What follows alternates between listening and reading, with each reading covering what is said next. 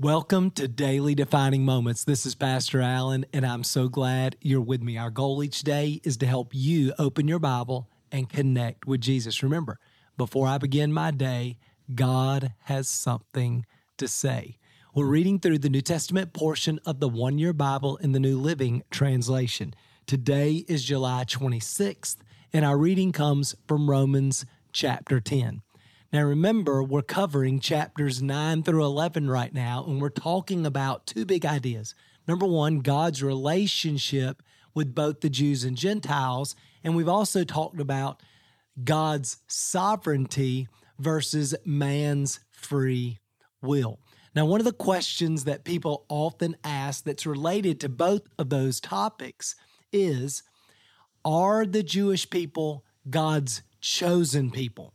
And if they're God's chosen people, are they automatically saved? Do they have a relationship with God? Are they going to heaven? I want you to listen to a verse from yesterday's reading, and then we're going to go to chapter 10, today's reading of Romans. Chapter 9, verse 6, Paul said this.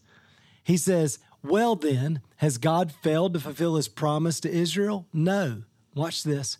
For not all who are born into the nation of Israel are truly members of God's people. Being descendants of Abraham doesn't make them truly Abraham's. You remember what we said a few days ago? Abraham believed God. It was faith that resulted in his righteousness, and he is the father of the Jewish people, the father of our faith. So the true Jews are not just those who are born into the family of Abraham. You remember, Abraham had several sons, but he only had one son from the promise that is Isaac. You remember, God made Abraham the promise. You're going to have a son even in your old age, and your wife's going to have a son even in her old age. There was a promise. And from Isaac comes the Jewish nation, the Israeli people, and eventually the Messiah. And so, what Paul is making clear here is just because you're born into the family of Abraham doesn't mean you're a part of the family of God. You must have faith in the Messiah. Now, watch, he's going to say this even clearer in chapter 10. He says, verse 1 Dear brothers and sisters, the longing of my heart and prayer to God is for the people of Israel to be saved. I know what enthusiasm they have for God, but it's misdirected zeal. For they don't understand God's way of making people right with Himself. Refusing to accept God's way, they cling to their own way of getting right with God by trying to keep the law. For Christ has already accomplished the purpose for which the law was given. As a result, all who believe in him, all who believe in Jesus are made right with God. Verse 9 If you openly declare that Jesus is Lord and believe in your heart that God raised him from the dead, you will be saved. For it is by believing in your heart that you're made right with God. It's by openly declaring your faith that you are saved. Verse 12 Jew and Gentile are the same in this respect. They have all the same Lord who gives generously to all who call on him. For everyone who calls on the name of the Lord will be saved. So Paul says it doesn't matter if you're a Jew or a Gentile. We come to God by faith in Jesus Christ. If you call on the name of Jesus, you will be saved. Now, another question that often comes up is what does it mean to believe in Jesus? Because believing in Jesus is more than just a head game, it's more than just intellectual assent or intellectual knowledge. In other words, anyone can believe that a guy named Jesus existed and that a guy named Jesus lived 2,000 years ago and they wrote about him in the Bible. And a guy named Jesus was crucified in Jerusalem. And a guy named Jesus, they claim he rose from the dead, but that was a long time ago. I'm not sure.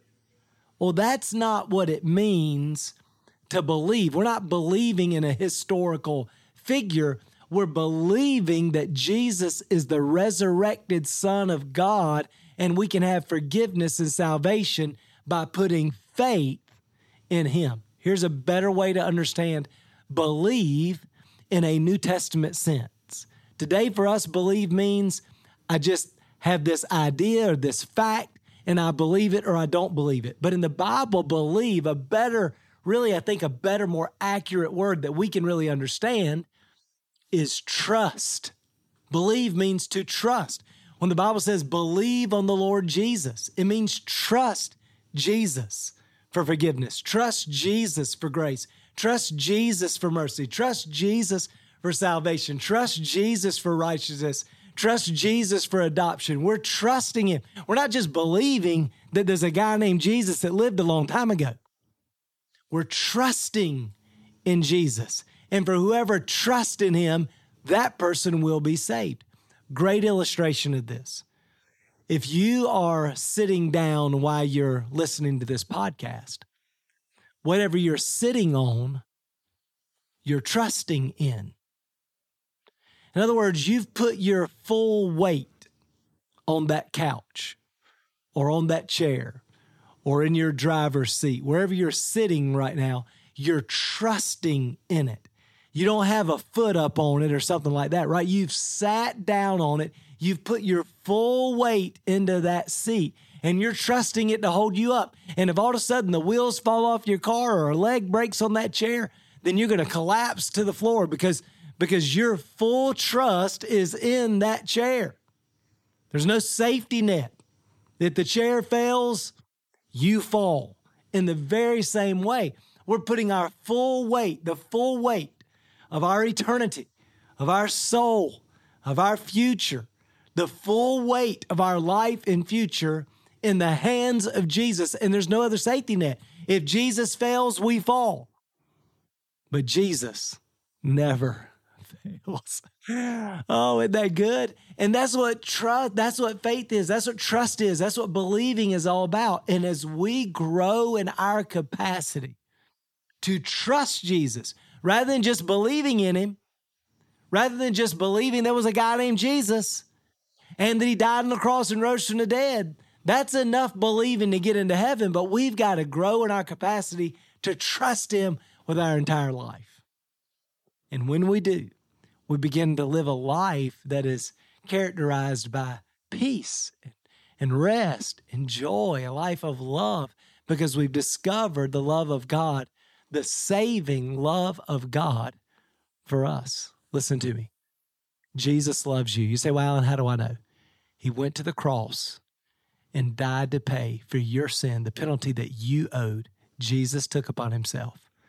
On the third day, he rose in power and glory. He defeated death in the grave so that by faith, you and I could be forgiven and live forever. Now, the question is have you ever called on the name of the Lord? Have you ever confessed with your mouth that Jesus Christ is Lord? Do you believe? Do you trust in your heart that God raised him from the dead? If so, you can be saved. So I want to give you a chance, if you've never done that, right here, right now, to open your heart and to ask Jesus to come into your life. Let's confess with our mouth Jesus is Lord. Would you pray with me right there where you are? In fact, even if you're already a follower of Christ, let's just pray this together. Dear Jesus, we trust you. Today we confess with our mouth, You are my Lord and King, my Savior. We believe, we trust in our hearts that you have forgiven us, that you have saved us. And today, God, we rest in your grace and mercy. Teach us to walk with you. God, help us to fall in love with you. We're so grateful for all that you've done for us. In Jesus' name, we pray. Amen. Well, thanks for being with me again today. Remember, before I begin my day, God has something to say. We'll see you again tomorrow.